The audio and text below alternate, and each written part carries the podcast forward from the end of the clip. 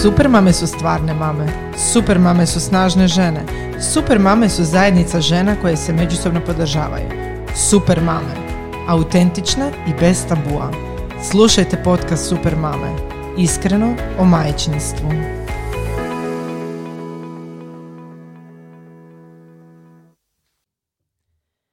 Pozdrav, ja sam Sonja, a vi slušate podcast Super mame. Iskreno o majčinstvu.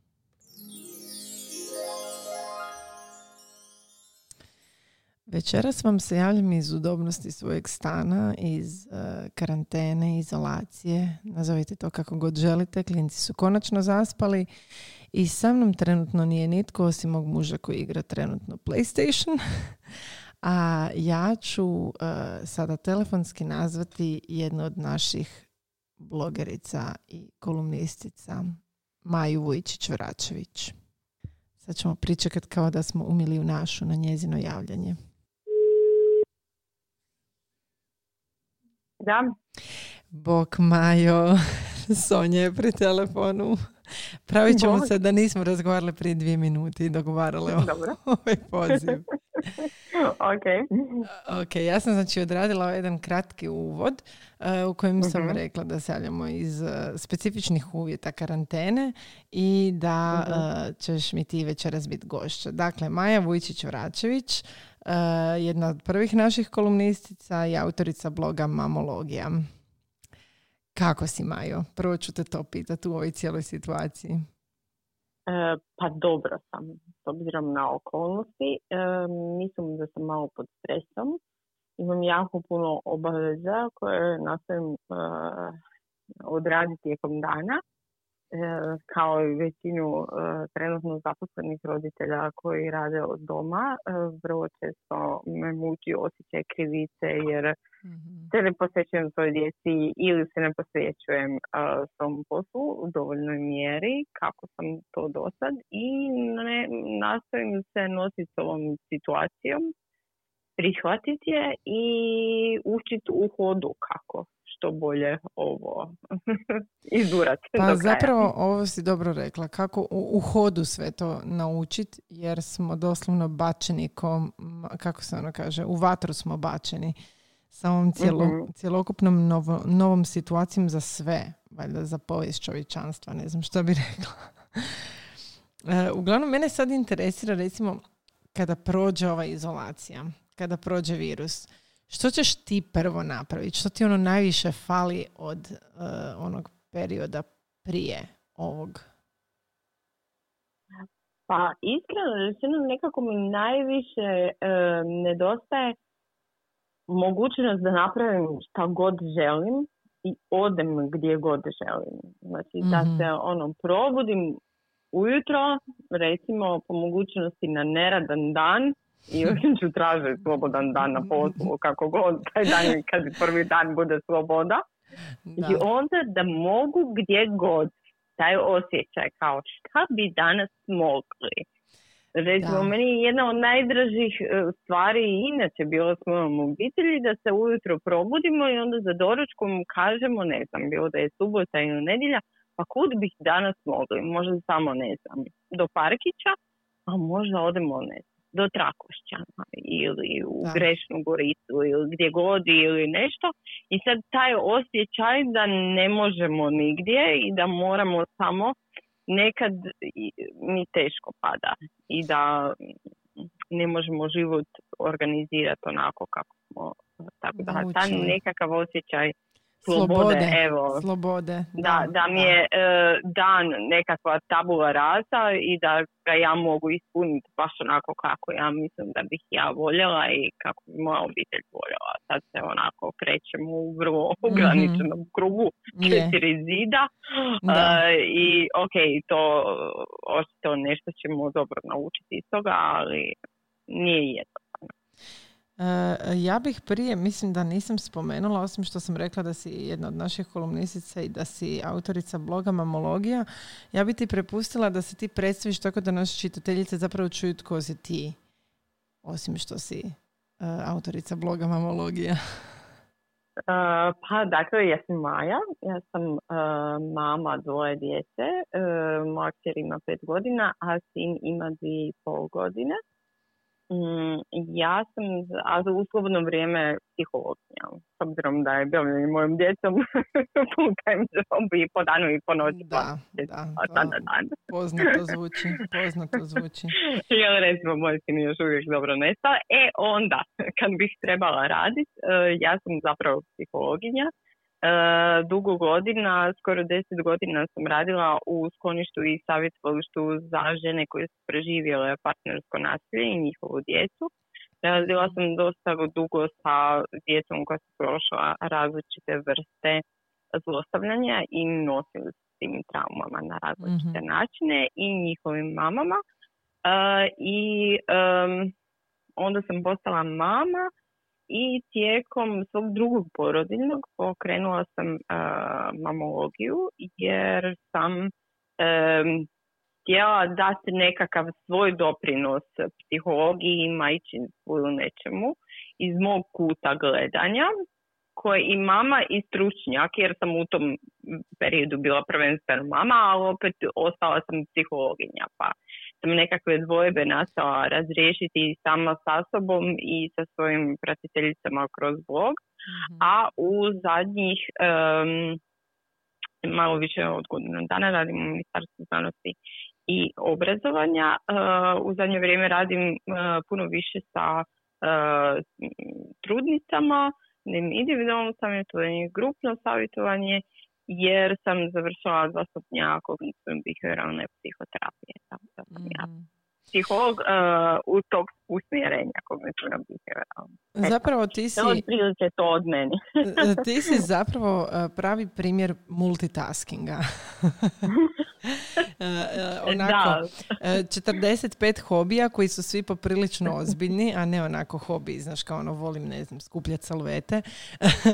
Ti zapravo pomažeš i pomažeš zapravo kroz svoje hobije kao psihološki savjetnik svim mogućim vrstama mama, ajmo to tako reći. Pa to ja volim umišljati. Da li to zaista uspijem, to je druga stvar. Ali da, e, pa ja sam od uvijek bila e, puna ideja i imala sam kakvih ideja što bih voljela, kako bih voljela.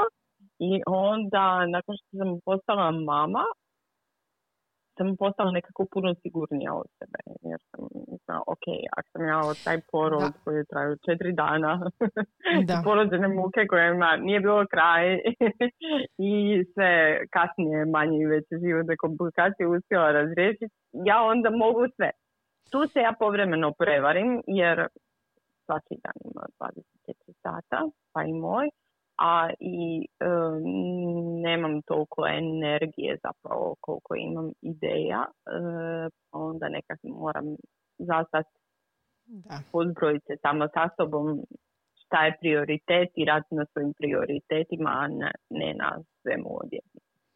Ali problem nas žene je da bi inače htjele sve i da mislimo da možemo sve Barem je kod da, mene tako. su nas nekako odgajali, ja mislim, da, kao, pa možeš ti to sve, mislim, ja sam iz takve obitelji, snažnih žena, moja mama je mm ostala udovica, uh, trudna udovica, sa, ja sam imala četiri i pol godine, moja, moja sestra je bila u stomaku, i u svemu tome ona je nekako, ona je završila medicinu, završila svoju specijalizaciju, bila liječnik dragovoljac u domovinskom ratu, prezivala rat na prvoj liniji obrane, brinula se i svoje roditelje koji su bili e, izbjeglice i tako da ja sam nekako odgojena u tom mm okruženju da žene mm mogu sve, a onda to zapravo ima i cijenu. Sad kad sam ja mama i kad ja pokušavam sve, onda vidim da to zapravo ima i jako visoku cijenu. Uh, ajde sad nevezano u sve ovo, kad si, kad si već sve to spomenula, tvoja mama mi jako zvuči slično mojoj mami. pa me interesira koliko je zapravo... medicinara. pa je, to je to, to je to, to je svakako to. Ali zanima me koliko je zapravo bilo jednostavno, odnosno nije bilo jednostavno biti kćer tako snažne žene. Uh, pa meni se uh, činilo jako jednostavno zato što sam ona je meni bila nekakav uh, od uvijek prvenstveno mama. Mhm. A ovo što je ona radila, i bila mi je odlična mama, još uvijek je, sam Da, ja da, naravno. žena. Em, I e, ona je stvarno bila uvijek tu za mene i moju sestru. I to je ono, meni najbolje što mislim da je ona napravila. A sve ovo drugo, ja sam kod djece mislila da to tako treba. Da. Da je to tako normalno da to svi tako rade. I isto sam bila uh, puna energije koju i ona i to sam mislila da ok, normalno je da se to radi. A onda opet s druge strane, da, to nosi svoju cijenu koja, eto, nadam se uh, da uh, neće biti previsoka i da nekad ti, ta očekivanja koje, ja mislim, mi sami pred sebe stavimo su jako Mhm. visoka, a onda zapravo trebamo svako malo sa, sami sa sobom reći, ok, da to je moje neko očekivanje od mene, ovo je očekivanje moje obitelji i šta ja zapravo u ovom trenutku svog života želim, koji su zapravo moje vrijednosti, šta ja želim, kako ja želim živjeti i onda je puno lakše Da. zapravo kad nekako usvojimo koje bi to bile naše vrijednosti, ne, ne naših mama ili tata ili koga Da, sad opet sve zavisi, zavisi o e, odgoju i o tome kakva smo mi djeca bila ono u smislu koliko smo privrženi možda svojim roditeljima, koliko želimo ispuniti njihova očekivanja. Ali ovaj, možda ćemo zaći u neku sasvim drugu temu od one koju, koju sam htjela s tobom proći. planirale. Da, da, da, da. Sad bi ja, znaš, neke svoje ono. A znaš, kad sam ja bila klinka, ali ajde, to ćemo ostaviti možda za privatnu neku seansu.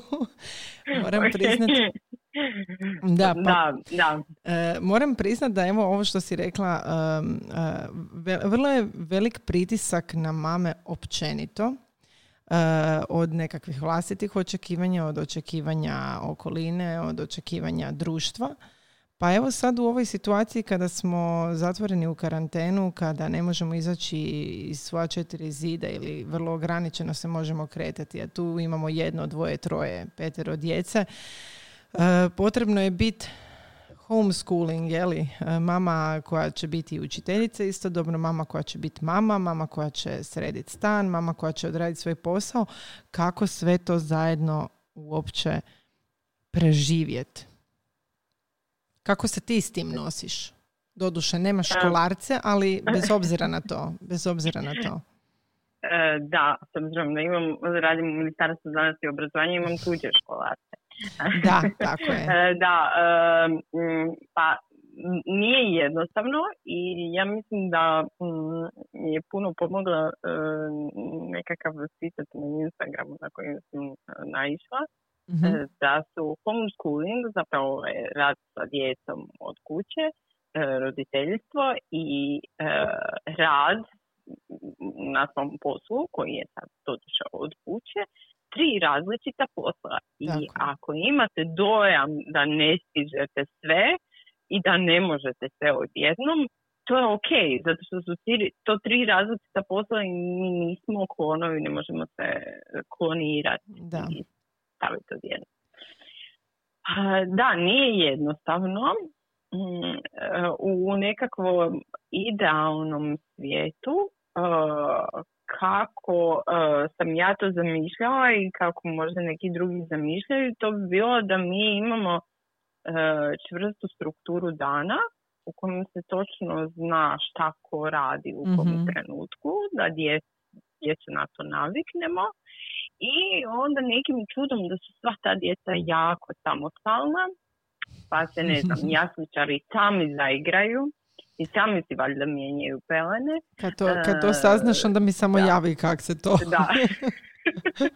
A ne znam, sva ova djeca u školi, oni samostalno rješavaju te zadatke i uče, a vi nekako odmah shvatite kako raditi na daljinu i kako biti neprestano dostupan za potrebe svog posla, a istovremeno odgovarati i e, djeci. Ja mislim da je ključna stvar, barem meni se pokazala ključna stvar, je u tome da ja smanjim očekivanja, a mislim da je to možda i nekakav općenito ključ.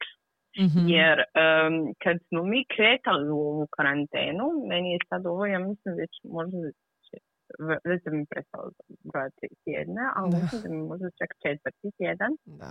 Jer jedan tjedan sam ostala kao i prije one kao službene karantene zapravo doma. mm I onda smo uh, i onda sam nekako ja ušla u tu karantenu s previsokim očekivanjima. Onda sam mislila, aha, sad ću ja biti doma pa ću doma od kućanskih poslova napraviti sve. To do uskrsa, kuća će biti u savršenom jer sam ja stalno doma. Da. Onda sa djecom, pa to će biti super, njima će biti odlično da je mama tu, to će isto biti fantastično. Da. Zaposlio sam mislila, ok, pa ja ću reći djeci da ja radim, pa će on, oni to nekako poslušati da ja radim. I sad kad sam neprestano dostupna i neprestano online, e onda ću baš dati super doprinos. Tako je, da. Da, to je polako, a plus naravno Uh, ja sam isto jedna od mama koja voli vrijeme na društvenim mrežama, negdje mm-hmm. tamo oko 11 sati na večer. I onda sam si još zamislila svašta šta bi ja mogla aktivnosti koje sve sa svojom djecom. Nakon jedan dana ja sam bila potpuno sluđena jer ja ništa od toga nisam tako uspjela. I onda sam jednostavno snizila svoja očekivanja, prvenstveno same sebe iskomunicirala to i sa uh, svojim nadređenima i sa uh, svojom djecom i sa svojim mužem koji je onda isto ostao doma.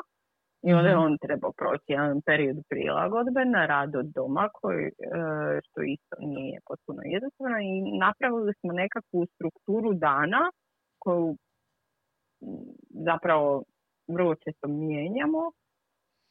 I nastojimo se držati toga da bude predvidljivije djeci i nama i mislim da sad s obzirom da je mm, nastojimo ono održati kad je vrijeme za buđenje, kad je jelo, kad se oni sami igraju, e, kad smiju biti na balkonu, kad se mi igramo nešto s njima, kad ja radim, kad muž radi i nekako smo podijelili kad je vrijeme za šta. Jednostavno a ovo kad radim sam se isto privikla da to nije period mira i tišine, nego zapravo... Se prilagodila uvjetima u kojima jesi. Da, da, da, da, da, da. Ja sam si to zamislila kao da sam na nekakvoj, kao da je u zgradi pokraj mene nekakva bauštela, pa onda... Ali da, vidiš, to je, to je e, jako dobar mehanizam. Ja moram priznati da sam ja sa svojim mužem, mi smo se isto tako, morali smo strukturirani nekakav raspored, naravno kojeg se u 90% slučajeva ne držimo jer sa dvoje djece je vrlo teško tog držat. Ali ovaj, e, nekako e, ja si stavim slušalice u uši i pustim si nekakvu mhm. glazbu, bilo šta, zato jer ne mogu, jednostavno ne mogu uz te glasove konstantno, e mama, mama, mama, mama, mama, mama, mama, naprosto e, jako mi se teško koncentrirati. Evo, taj dio mi je užasno problematičan, a drugi veliki problem je to što više nemam ideje što skuhat. Znači, nemam ideje više što skuhat. To, to, to, to ja nisam stručnjak za to. Ja to, nisam ni ja. Ako mi pa nije jaka strana, nije mi kuhanje, znači. Da, da. da, ok, imaju uvijek skuhano, čak i previše, ali je, s obzirom na to koliko jedu, uh, jer jako malo jedu, mm-hmm. za njih je dobro držati u karanteni, oni ne troše puno, ali... ali da, mi nastavimo recimo uh, skuhat pa zamrznut. Ne, da, da, da, da, to su... I onda kao vadimo je, je, je. Taj dio mi je, taj dio mi je poznato me majka moja naučila. Tako se s njom ona bi, znaš, ono, napravila punjene paprike za pet dana i onda bi se to smrznulo i vadilo. Pa mislim, to je ključ preživljavanja, realno gledajući treba biti ono, time consuming, zapravo ono, odraditi, odrediti da što više toga obaviš u što manje vremena i onda da kasnije imaš ono malo više vremena za obaviti nešto, ne znam, za sebe. Da li imaš vremena za sebe? Ne, ne, ne. E, zapravo to sam si nekako ukinula, mm-hmm. što na duge staze nije dobro. Nije dobro, da. da. E, ali zapravo e, kod mene je stvar što ovo je zapravo nama nekakva krizna situacija sad na poslu a osjećam da nekako trebam doprinijeti više s ove nekakve psihološke strane, Mhm. pa sam pojačala možda uh, količinu objavljivanja nekakvih testova ili preporuka. Da. Uh, dala sam ne znam koliko puta izjavu ne znam, novine, pa sam uh, pa bit ću u svom podcastu, pa ću možda imati nekako mm, Mhm. live predavanje u klubu Mladi Sli, pa uglavnom nastojim što više nekako ovih um, javnih preporuka koji svi drugi psiholozi koji su se u zadnje vrijeme jako aktivirali, to nastojim. A zapravo moja pozitivna strana je to što ja dobro funkcioniram, ne bi to kako ne vjerojatno radila, u Mhm. skloništu i savjetovalištu, dobro funkcioniram u krizi. Znači, kad je mhm. nešto, onda, ok, dajem se od sebe. Naravno, to poslije ima svoje posljedice kad kriza prođe, ali evo, sad dobro funkcionira. Da. Da, mislim, ovo je nešto što mi svi moramo učiti kako multitasking, kako napraviti posao bez obzira na koje kakve distrakcije, uh, kako se posvetiti djeci unutar četiri zida, kako uh, i zapravo s druge strane kako po meni ono što ja vidim iz ova uh, istraživanja uh, na dva primjerka svoje djece, Mhm, jer mhm. ja možda smo oba dvoje psiholozi, Oh, E, vidim, opa da, pa to je recept ono. Za uspjeh. Za katastrofu ili sreću, ne znam, vidjet ćemo.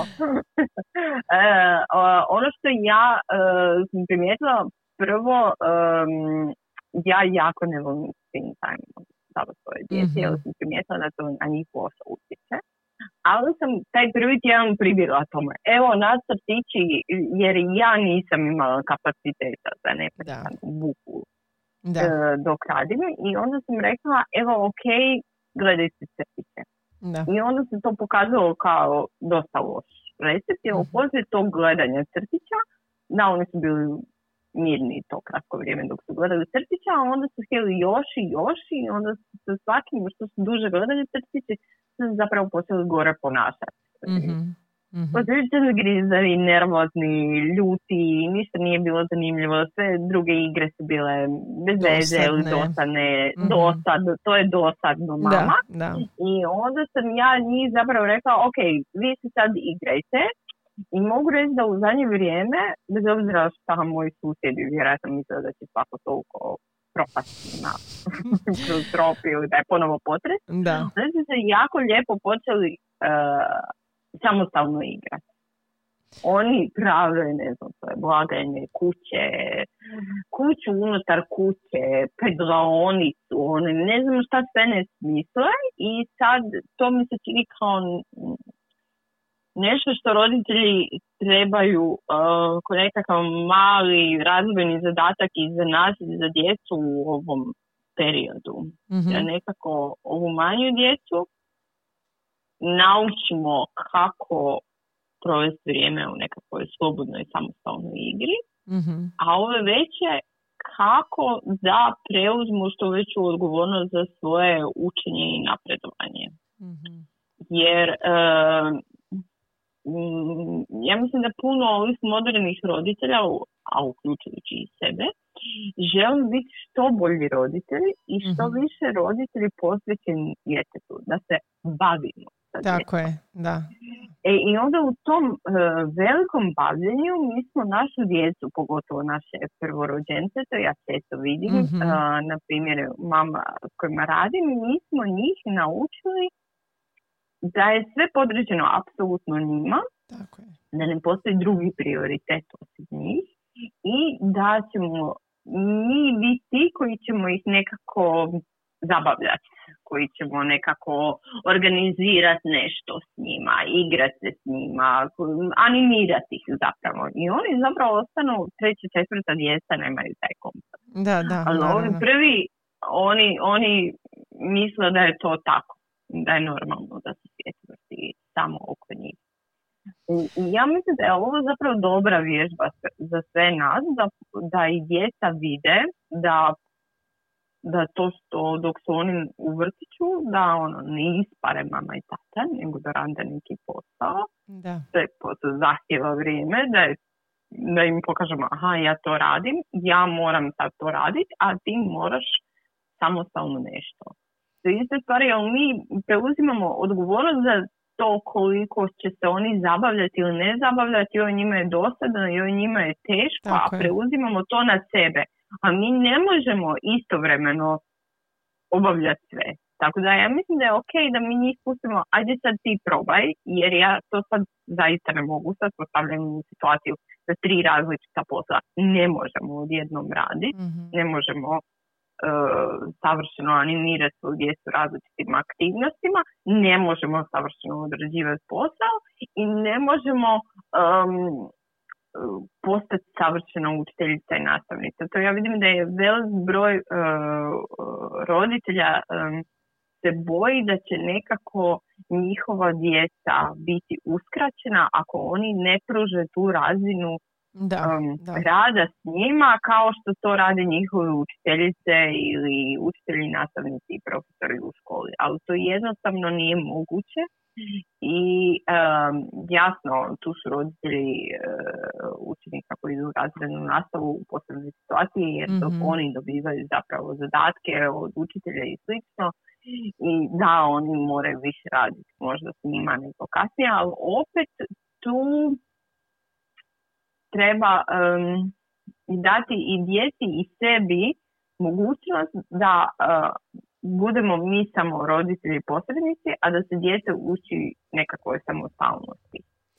Da, Naravno, zapravo, zapravo bi ja rekla... jako puno da. roditelji se buni kao o razini opterećenja. Da li je mhm, ova trenutna mm-hmm, razina mm-hmm. opterećenja prevelika, to je sad posebna velika, ogromna tema ali zapravo ono, ako ćemo reći nekakvu prosječnu učionici, nekakav prosječan učenik, zapravo sad može malo izvježbati kako je to da on sam preuzme odgovornost za svoje mm učenje, kako je to da on sam vidi koliko postoji gradiva, šta on može obraditi, na koji način on može obraditi, a ne da se zapravo to gradivo nekako servira izvana.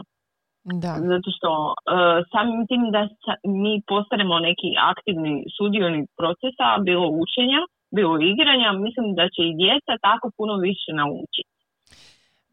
To, to Mislim da ovo nije nužno loše razdoblje za sve nas, nego možemo tu, postoji i tu nekakva prilika za učenje.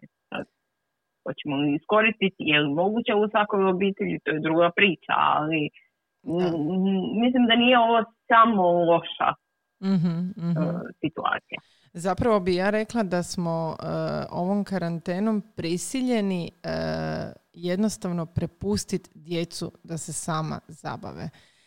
ja znam da, da, ovo baš to što si rekla, znači ja imam dvoje djece moj prvorođenac, dakle, on je naučio na to jednostavno da sam ja konstantno s njim. Znači, mi kad krenemo bojati ili crtati ili nešto, znači on neće to raditi sam ako ja ne sjedim pored njega i zajedno s njim isto to radim. E, drugo da. dijete naravno da to ne zahtjeva od mene, u pravilu on ponavlja sve što radi e, i Luka, ali ovaj, e, sad isto sam primijetila da jednostavno ne mogu. Znači ja moram odraditi posao jer ga nemam kad drugo, nemam jednostavno, nemam vremena kad drugo odraditi svoj, ono što moram i onda su, je on primoran obaviti nešto sam, igrat se malo sam. E sad, uh, ne znam šta bi ti ja rekla. Mislim da mi, mi negdje ovdje suočavamo s tim da moramo nekakve um, granice postaviti sebi i djeci u sasvim nekim novim uvjetima mm života mm-hmm. o kojima nismo uopće prije razmišljali. Razmišljali smo o postavljanju granica samo na način aha, da li ćeš mu dati da se penje na kauč pa skači s kauča. Da. da li je to granica koju ćemo mi roditelji reći joj to ne smiješ ili ja sam zabrinuta za tebe ili da ne padneš ili slično. Ali zapravo mi sad dolazimo u neku novu razinu granica da kažemo oprosti, ja sad ovo moram napraviti ili čak bez ovoga oprosti, mm bez ispričavanja, mm da mi mhm. imamo i nešto drugo. Ja sad želim, moram, hoću imam potrebu nešto napraviti, pa bilo da je to posao, bilo da je to vrijeme za sebe i ja sad želim otići u kupavnu i okupati se na miru ili isuširati, mm ti evo izvoli ovo ili ovo ili samo da bere nešto treće šta želiš.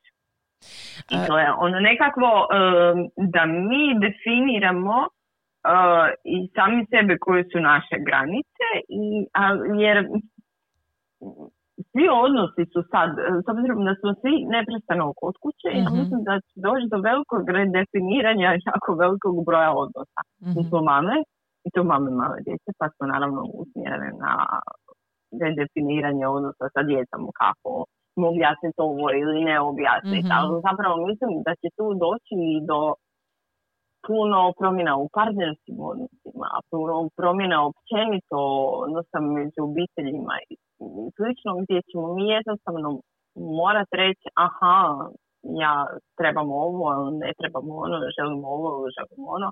Jednostavno nećemo kada možda nekad dođe teško, ali kad osjetimo možda da nam, nam neko krši neke naše granice, da se ne osjećamo ugodno u nekom odnosu, osobe koje nisu toliko sklone konfliktu se boje ulaziti u konflikte, mm-hmm. jer će možda nekad biti jer su nesigurno boje se da će biti odbačene ili slično, da su u situaciji da nemaju gdje izaći. Nemaju, nema, niko ona sad nema tog time outa. Aha, sad smo malo vrele glave, malo smo povrijeđeni, mm malo smo ljudi, pa ćemo sad izaći, pa ćemo se ispuhati. Ne da, znam, moj muž će otići na nogom a ja ću otići ne znam gdje. Da. Nema toga. Mi smo sad prisiljeni biti u tom odnosu, razriješiti, iskomunicirati i to isto mislim da će dovesti do jako zanimljivih posljedica. Mi sad kao da smo u nekom prirodnom eksperimentu kojem nas je neko stavio koronavirus, nas je stavio u mhm, prirodni mhm. eksperiment Tako je. i šta će biti poslije vidjet ćemo, ne znamo. da, da, da, točno. Što će biti poslije svega ovog? Ali evo prije nego što se dotaknemo teme što će biti poslije svega ovog, uh, još bih se vratila na to, na to e, prepuštanje djece da se igraju sama i tako dalje. Znači, ono što sam ja primijetila u komunikaciji sa svojim prijateljicama i sa pratiteljicama na društvenim mrežama i slično, uh, mislim da nam je stavljen jako velik pritisak da briga o našoj djeci trenutno podrazumijeva konstantno to da smo u njihovom, jeli, ovo što si na samom početku rekla, da smo konstantno njima, uh, a ja bi to stvarno mogla reći, da sam njihov rob i da radim i da sam tu da ih zabavljam i da im osmišljavam najkreativnije moguće do it yourself projekte i da mi, ja recimo nisam krojena za tako nešto, ja nisam takav, nisam takav tip osobe koji ima živaca sad satima osmišljavati igre, e, sad ćemo rezuckat, dam si truda, ali brate mili sat vremena i ne, ne ide više od toga. E sad. Da, da, kao, kao ima isto onaj Instagram neki quote, ja mislim nešto, ono, gledala sam nas, kao, bože, uh, igrala sam se s barbikama četiri sata i onda sam pogledala na sat i vidjela sam da je prošlo 20 minuta. Da, e, to je to. Evo, ali to je upravo to. Upravo to. Jednostavno, bojim se da su nam možda i uh, prikazi uh, kako mame provode svoje vrijeme s djecom u ovim uh, sad tren, trenucima e, malo izvitoperene, malo su e, mislim, nije sve što se prikazuje na društvenim mrežama baš tako kao što se prikazuje na društvenim mrežama. Realno da neko gleda moje storije, rekao bi vidio ove kreativne mame, ona cijeli dan sa svojom djecom nekog džavla izvodi. Međutim, to je daleko od istine. mislim, budimo realni. Stvarno, to je daleko od istine. Uh, i onda da, pa ja mislim da mi smo ušli u sad nekakav taj čudan mhm, period mhm. gdje ja mislim da jako puno mama pogotovo relativno svježih mama koje su, mm imaju nedavno iskustvo porodiljno, uh, su jako dugo bile, ja sam recimo dugo bila s djecom oko skoro tri godine, mm ovaj, uh, i imaju te osjećaj nekakve neću reći karantene, ali izolacije, gdje si sam sa djetetom po cijele dane i osjećaš se na momente usamljeno i onda su tu nekakve društvene mreže, mame blogerice, nekakvi profili s kojima se povežeš mm-hmm. i gdje pronalaziš nešto slično. Utjehu i olakšanje, naravno, da. Da.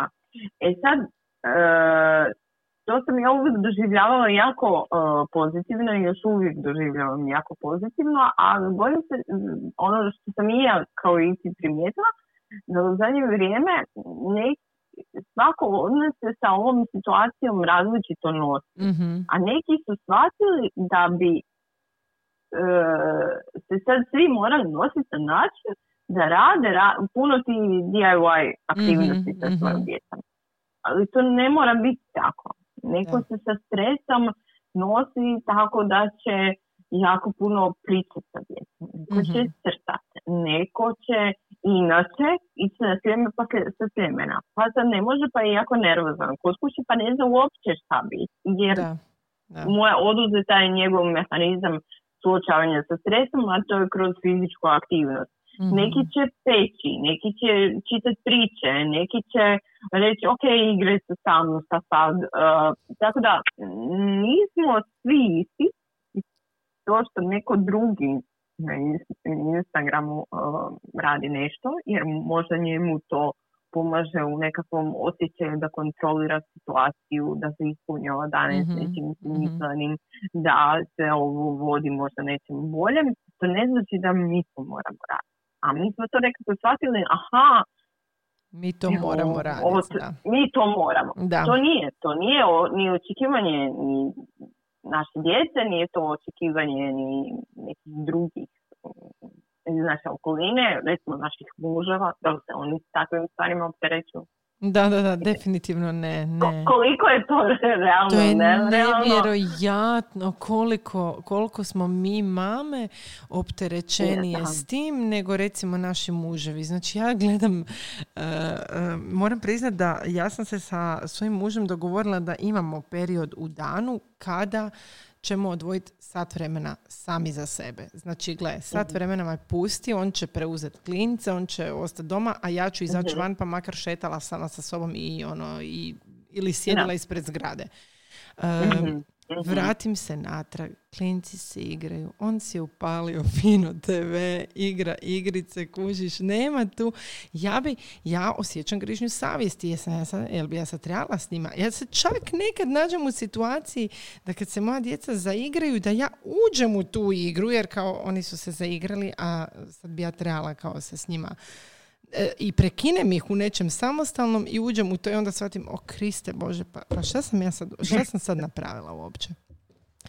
Tako Da, da, da, mislim, mi imamo jako visoka očekivanja sami od sebe. Mhm, mhm. I em, mislim da je u redu, nećemo mi biti loše mame ako spustimo očekivanja, a očekivanja su od nekakva, neću reći trivialna, ali nekakva koja možda nemaju em, Da.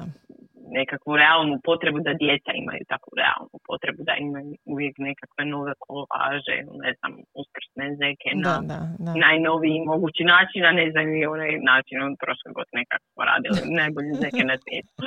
To je A, poznato, da. e, da, mislim, ne postoji savršena mama, šta god Instagram prikazivao. Da. Um, djeci je potrebno dovoljno dobra majka. Mhm. Dovoljno dobra mama je ona koja je u stanju zadovoljiti potrebe djece i čije potrebe mame nisu veće od potrebe djece. Mhm, I, I zapravo kad si to stavimo u nekakav realan život, šta to zapravo znači? mhm. Da mi našoj djeci pružimo krov nad gra- glavom, a, hranu, utjehu, zagrljaj, našu prisutnost, ovu sad fizičku koja je neminovna, ali nekakvu emocionalnu pristup, mm, dostupnost, da smo tu, da ih vidimo i čujemo, da vidimo da im je nešto teško, nešto lagano, a, da se s njima smijemo, da, a, da slušamo što nam govore. Mhm, mhm. Uh, ja mislim da je to jako velika stvar. Da je u ovim trenucima jako velika stvar to da smo u periodu krize ipak jako veliki broj roditelja je kod kuće sa djecom, iako roditelji Mhm. to doživljavaju kao veliki stres, mislim da djeci je to jako utješno. i Da će to njima biti odličan zaštitni mehanizam. Da su Da. roditelji tu, da ih grle, da ih ljube, da im objašnjavaju šta se to zapravo događa, da im pružaju nekakav osjećaj sigurnosti i da će oni ovo puno lakše prebroditi. Da je um, taj osjećaj neizvjesnosti puno više mi osjećamo možda. Mhm. I moramo se pobrinuti sami za sebe i onda uh, kad mi budemo što smireniji i kad ti u glavi posložimo aha, ovo je zbilja bitno, aha, ovo uopće mi nije bitno. Iz ovog trenutnog života u karanteni, ali i onom prije. Ona, Mhm, čim sam mhm. se prije opterećivala. Jel mi je to bitno, jel mi to nije više bitno. Kad mi, i kad mi Da, budemo da, nekako, nekako toga. sigurniji sami u sebe i djeca će biti sigurnije i osjeća se tu mir i sigurnost od nas. Mhm. Djeca reagiraju na situaciju onako kako mi reagiramo. Znači, ako smo mi potpuno izbezumljeni, djeca ne shvaćaju zapravo ni šta je koronavirus, Mhm. a ne shvaćaju zapravo, iako su ga osjetili, fizički osjetili potres, ne, osjećaju, ne znaju zapravo šta je to. Da. Ovaj, ali vide našu reakciju. I ako je naša reakcija na sve to još uvijek jako povišena ili jako traumatska, mi to moramo prodiskutirati sa stručnjacima mentalnog zdravlja ili sa svojim bližnjima ili pustiti te neke svoje mm, velike em, ako imamo tako, svako od nas ima nekakve posljedice svega ovog što je dogodilo, ali ako mu to stvarno remeti svakodnevno funkcioniranje, onda popriđe sa stručnjakom o tome, a da onda ovaj period sa djecom pokušamo nekako uz pomoć stručnjaka u svojih bližnjih ili prijatelja ili rodbine, što još uvijek nije zabranjeno da se mi svima njima čujemo e, i družimo na drugačije virtualne načine, e, da onda budemo tim mirni. Ja mislim da je velika stvar u tom pronalaženju mira da mi jednostavno prihvatimo ovu situaciju. Da. Kao, E, taj o, dio tako je. ti ja recimo Tako je. iz svoje Da, perspektive... tako je kako je. Da, da. Iz svoje perspektive ti mogu reći da sad polako dolazim u tu fazu. Ali recimo kad je krenula ova izolacija i prva dva tjedna čak sam bila ok. I onda sam doživjela totalni kolaps. Dakle, onaj potres je u biti meni bio, uh, pretpostavljam ne samo meni, nego jako, jako puno drugih ljudi koji su iskusili s tim da ja imam krov nad glavom, a jako puno njih je ostalo bez krova nad glavom. Ono, otvaranje Pandorine kutije emocija koje su izašle, totalno nekontrolirano, koliko god sam ja to ispred klinaca uspjela nekako obuzdati u gabaritima da ne osjete, iako sada evo vidjela si i sama da Luka se još uvijek stalno igra potresa i stalno pričamo o potresu. Mm, Mhm. Jednostavno, bilo mi je jako teško iskontrolirati te emocije. Dakle, do te mjere da sam ih morala em, s nekakvim lijekovima ono, smiriti samu sebe, jer sam potpuno izgubila kompas. E sad, em, ja imam podršku recimo svog supruga, ja imam podršku psihoterapeuta kojeg mogu nazvati i koji me može malo umiriti. Što sa onima koji to nemaju? Kako se ono, ra- radila sam anketu malo prije na, na svojem Instagram profilu i, i dosta odgovora mama kako se nose s ovom situacijom pisalo je da im je iz dana u dan sve gore i da su da imaju osjećaj da postaju depresivnije. E šta sad tu napraviti, kako sam sebi pomoći, obzirom da smo ograničeni sa mogućnošću e, odlaska, ne znam, nekome ko nam stručno može pomoći. Da, pa e, ja mislim da su jako veliku ulogu ovdje e, odigrali mm, Društvo za psihološku pomoć i e, Hrvatska psihološka komora koji su osigurali mm, telefonske linije u svakoj županiji, krizni timovi Društva za psihološku pomoć koji su baš specijalizirani za krizne intervencije, a i korona, a pogotovo potres, e, su zapravo neka vrsta e, kriznog traumatskog događaja i ti stručnjaci baš specijalizirani za to mogu pružiti pomoć u svakom trenutku, odnosno mislim da rade od 8 ujutro do 10 na večer. Tako da sve, svi oni koji osjećaju da trebaju u ovom trenutku razgovarati s nekim stručnjakom, bilo jednom da ga nazovu da provjere je li to kako se osjećaju normalno i očekivano, hoće li to proći, kako da si pomognu, mogu to napraviti na brojeve telefona. Sad mi možemo nekako staviti neki link mm pa da oni mm-hmm. pronađu lakše te brojeve telefona. Ali u svakom slučaju mogu Google Hrvatska psihološka komora, linije za pomoć ili društvena Je, da, ima ih, ima ih, pomoć, postoji. ono što mi moramo znati da je zapravo o tome se ne priča u medijima jer su naše mediji trenutno preplavljeni koronom. Ali zapravo potres je puno veći traumatični mm događaj nego koronavirus za mhm. većinu nas, zato što uh, nažalost od koronavirusa uh, ljudi je već preminuo, velik broj je zaražen i vjerojatno u strahu i njihovi se u strahu za njih. Međutim, potres u Zagrebu je bio jedan snažan traumatski neočekivan događaj. Mm-hmm. Traumatski događaj se definiraju tako da uh, osoba osjeti ugrožen za svoj ili nečiji život. Mm-hmm. Ja mislim da je jako puno ljudi doživilo upravo to, pogotovo u dijelovima grada koji su jako pogođeni potresom ili u stanovima koji su jako pogođeni i mhm. kućama koji su jako pogođeni tim potresom poput ne znam, Arkuševca, mhm. ali i naravno centra Zagreba što je toliko da. strašno. Recimo, ja sam u širem centru Zagreba, ali sam očito u gradi koja je dobro građana i da, nama je sve plesalo, da, ja sam se izbezumila, ali moji svekari iz Zagreba su u centru Zagreba i kolika je razmjer te katastrofe mm-hmm. sam ja zapravo vidjela tek preko njih. Preko njih. Da. Oni su bili potpuno izbezumljeni, a nisu baš takvi da baš na svaku sinicu se potpuno izbezume.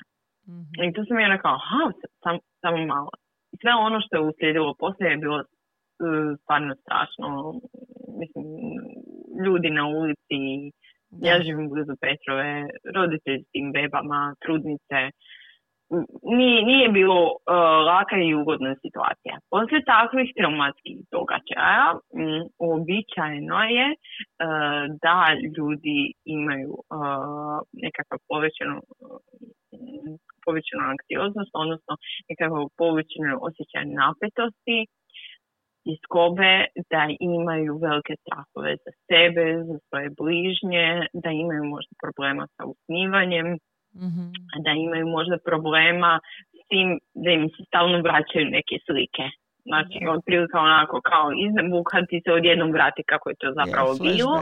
Ili šta si, da, nekakvi ti flashbackovi, ili nešto šta si vidio posredno šta, šta se dogodilo. Mm-hmm. Svoj stan kako je izgledao, recimo ljudi koji su možda istrčali svoj stanova, su vidjeli kako im se ruši spavača soba ili kako im se mhm. dio stropa ruši na krevet i slične stvari, to stvarno je, jesu bili iznimno traumatične situacije. Ono što je u nekakvoj traumatskoj psihologiji uobičajeno da te sve e, osjećaj uh, tuge, napetosti, nestanice, flashbackova, um, pogotovo recimo ove nekakve iritabilnosti, da se na sve trzate ili da mhm. ste pojasno nervozni, da vam se ide na živce, su zapravo normalne, uobičajene reakcije normalnih ljudi na nenormalne okolnosti. Znači, nismo mi ludi, po navodnicima ludi, nego su okolnosti takve da mi jednostavno ne reagiramo na takav način. Mi smo isprogramirani na reagiranje mm. na taj način, da tako nas je naša evolucija isprogramirala i to nije ništa strašno. U slučaju da te teškoće ometaju jako svakodnevno funkcioniranje, da vi imate jako velike promjene u snu, apetitu, mhm. funkcioniranju, mm-hmm. obavljanju nekakvih svakodnevnih stvari koje vam prije nisu bile nemoguće, a sad vam se čine nemoguće poput ustajanja iz kreveta, onda je vrijeme za potražiti pomoć. Ili uobičajeno je da te tegobe s nekim vremenom kroz par tjedana polako bljede i nestaju, ne moraju nestati u potpunosti, ali da imate osjećaj da imate kontrolu. I onda će to u jednom trenutku nestati. Ono što je svakako dobro sa nekakvim bližnjima, razgovarati o tome šta se to zapravo dogodilo.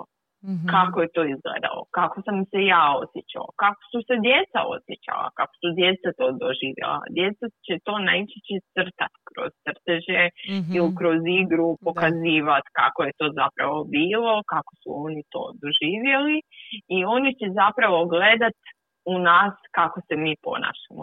I sad mi smo tu u jednom začaranom krugu jer Da. djeca ne znaju, e, mi se osjećamo posebno ranjivo Mhm.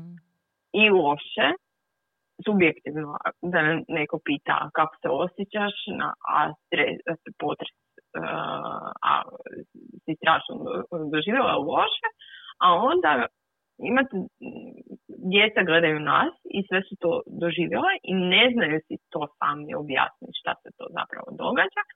I onda su i oni još više nekako uznemireni, agitirani, imaju problema sa spavanjem, pojavljuju se koje kakvi dermatitisi i slično. I onda su Da, mame još zabrinuti, ajme vidi jedno moje dijete, Da, Kako da mu pomognem? krug, začarani krug. Ili im padne imunitet pa počnu kašljucat, ajme, šta je to? Jel se sad nam se još razbolio od korone? Da. Tako da, to je nekakav začarani krug, ali mi iz njega možemo e, razgovarati tako da budemo otvoreni i sami sa sobom i sa svojim bližnjima, ali i sa djecom. I da djeci kažemo otvoreno, da, ja sam se osjećala loše.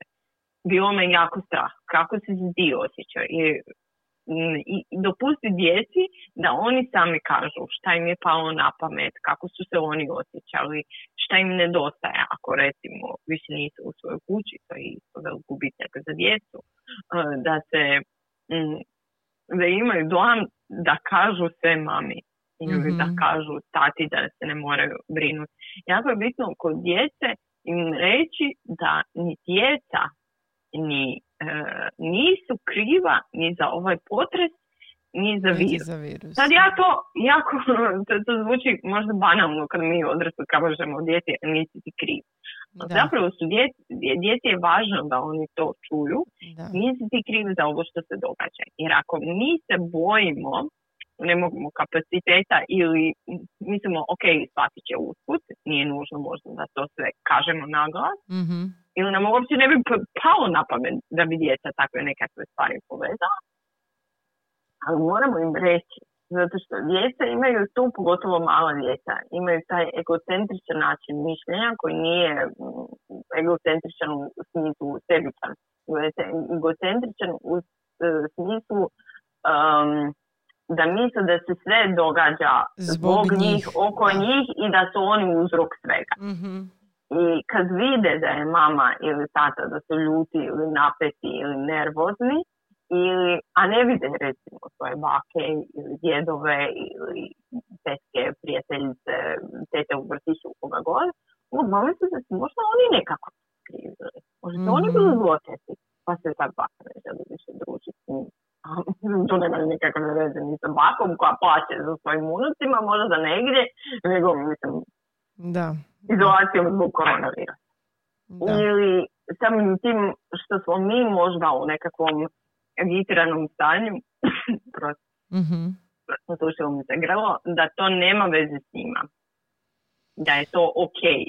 I da to što je mama nekad nervozna ili ljuta ili zabrinuta, da to nije zbog njih. Da mi njih volimo i da nam je ova situacija malo teška i onda nastavi nekako dalje sa svojim danom. Ali važno je to djeci objasniti. Oni ne znaju zbog čega se to dogodi i ako ne razgovaramo dovoljno s njima, oni mogu to onda krenuti sebi objašnjavati u svojoj glavi na način na koji će oni to možda krivo postaviti. Da, da, da. Jasno, da, to je zapravo slična situacija kao što, uh, recimo ja sad nakon što sam se susrela sa gubitkom brata, moje dijete je vrlo često me pitalo je, plaćem li ja zbog njega. Je li on nešto napravio uh, zbog čega bi ja sad, zbog čega ja sad plaćam. Znači točno to što si rekla, znači oni zaista misle da bi uzrok mamine tuge, tatine tuge, ljutnje, brige mogli biti oni. Ja sam to na svojoj primjeru stvarno, stvarno ovaj, vrlo jasno vidjela i, i dobila takav feedback od svog djeteta. Tako da sam nastojala zapravo tako što otvorenije razgovarati s njim. Da, da. I to je jedini ispravan način. Jer um, kad imamo dojam da ih želimo zaštititi od teških tema, možemo ih zapravo ostaviti u nekakvom neznanju, a to je neznanje zapravo može naškoditi više mm od otvorenog razgovora koji je naravno primjeren dobi. Neće nam dijete postati najbolji prijatelj kojim ventilirati, ali možemo mu objasniti zbog čega se tako osjećamo i da nije dijete krivo. mm A oni to, oni, oni jednostavno, njihov kognitivni sustav nije toliko razvijen da oni mogu shvatiti perspektivu svakog uključeni u ovoj stvarno kompliciranoj situaciji. Mm-hmm. Ja mislim da ti odlično snalaziš tri stresne situacije grozne u životu su puno za. I dalje radiš i vodiš ovaj intervju sa mnom u ove sate, tako da ti stvarno radiš odličan posao. A I nije jednostavno. Nikom od da, nije, nije, nije, da, nije jednostavno, ovaj, to je poprilična ovaj, borba sama sa sobom, sa emocijama koje nosiš sa sa prihvaćanjem da je to tako kako je, to je jako teško zapravo prihvatiti da je situacija takva kakva je. Meni je to bilo teško prihvatiti jel, prije nego što je krenuo virus i, i, mhm. i potres i sve. A, inače sam po prirodi control freak, tako da možeš misliti koja je to fantastična kombinacija. Međutim, ovaj, jednostavno me sad primorao život da moram to prihvatiti, da je takvo i da ne mogu ići na sljeme, odnosno mogu ako možda nema nikoga. Ali ovaj, hoću reći da moram pratiti pravila da je situacija takva kakva je i da nema druge. Trenutno. Trenutno da nema druge.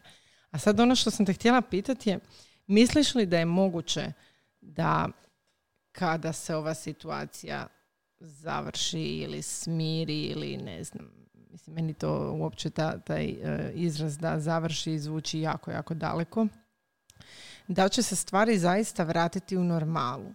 Evo recimo odlazak u nabavku, pogledaj koja je to sad razlika sad odlaska u nabavku i, i prije tri mjeseca odlazak, ili šta tri mjeseca, prije mjesec i pol dana odlazak u nabavku. E, da li je moguće da ćemo se stvarno vratiti na staro ili misliš da ćemo imati onak brutalni PTSP svi? Ne mogu uopće predvidjeti iskreno rečeno. Ja mislim da ćemo mi imati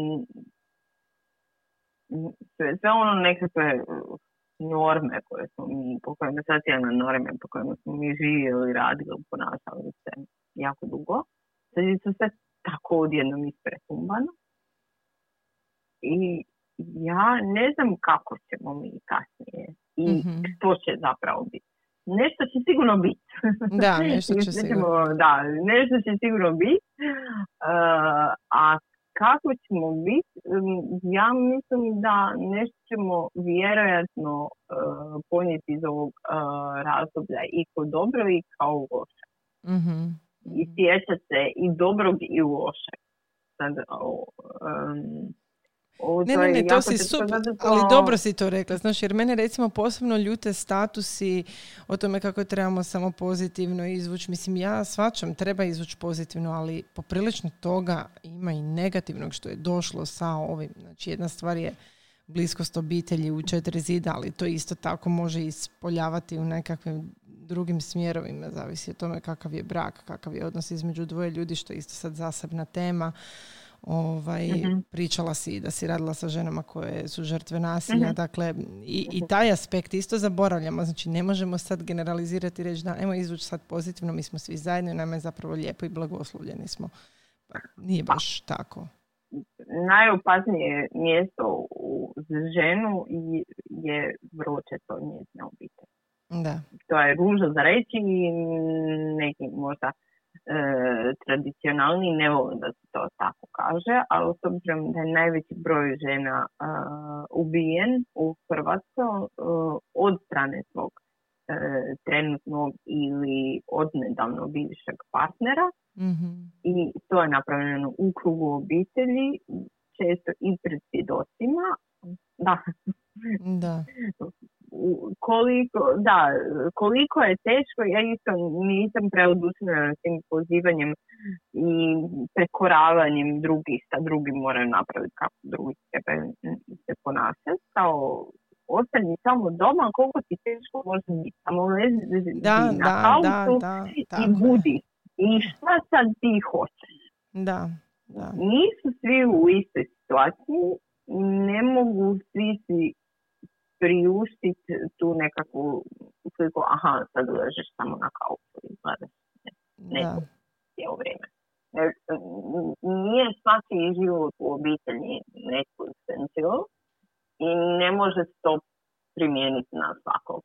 I nije svima jednostavno taj hashtag ostani doma uh, koji se meni osobno ne sviđa jer mi nekako oduzima osobnu odgovornost za situaciju. Mm mm Mi svi moramo reći ja ostajem doma, a ne možemo nekog drugog natjerati. E, I, da, da, da. I stožer nas uh, upućuje što i kako i određuje, ali zapravo ni stožer ne bi imao nikakvu moć da svako od nas ne kaže aha ja ću napraviti to Tako to. Je.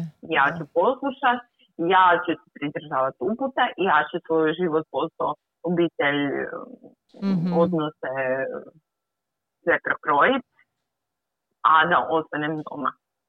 Mislim, samo zamislimo šta je sa svim mojim muževima koji su sad morali ostati ljubavnici. da, da, da, da, da, da, da. Yeah. Ali mi svi moramo nekako uh, poduzeti nešto da mi ostanemo doma i snalazimo se. Nije svima jednostavno. Jučer me zvala jedna novinarka uh, na temu da me pita nešto u stilu ona je trkačica. mm i e, bavi se trčanjem već jako dugo i naravno ko i puno drugih trkača ima svoje prijatelje koji se bave trčanjem i oni se ne žele odreći trčanja uz poštivanje svih pravila i niko im to nije zabranio. Mm-hmm. meni niko nije zabranio da ja izađem i trčim. Da. Uz obvezno predržavanje svih mjera socijalne distance, mhm. higijene mm-hmm. i slično. Ja smijem trčati ali mene uh, uporno zaustavljaju ljudi, mislim, što mi je absurdno, koji me vjeraju da odem kući. Mislim, što mi je smiješno, onda ulaze u interakciju sa drugim, da opomenu drugog. Da, da, da, mislim, tako je, da. Šta ti zapravo ne bi trebao raditi? Pa onda, mislim, najsigurnije pređi na drugu stranu, ako si ga već na sebi. Da, tako je. ovaj, uh, tako da, nekima...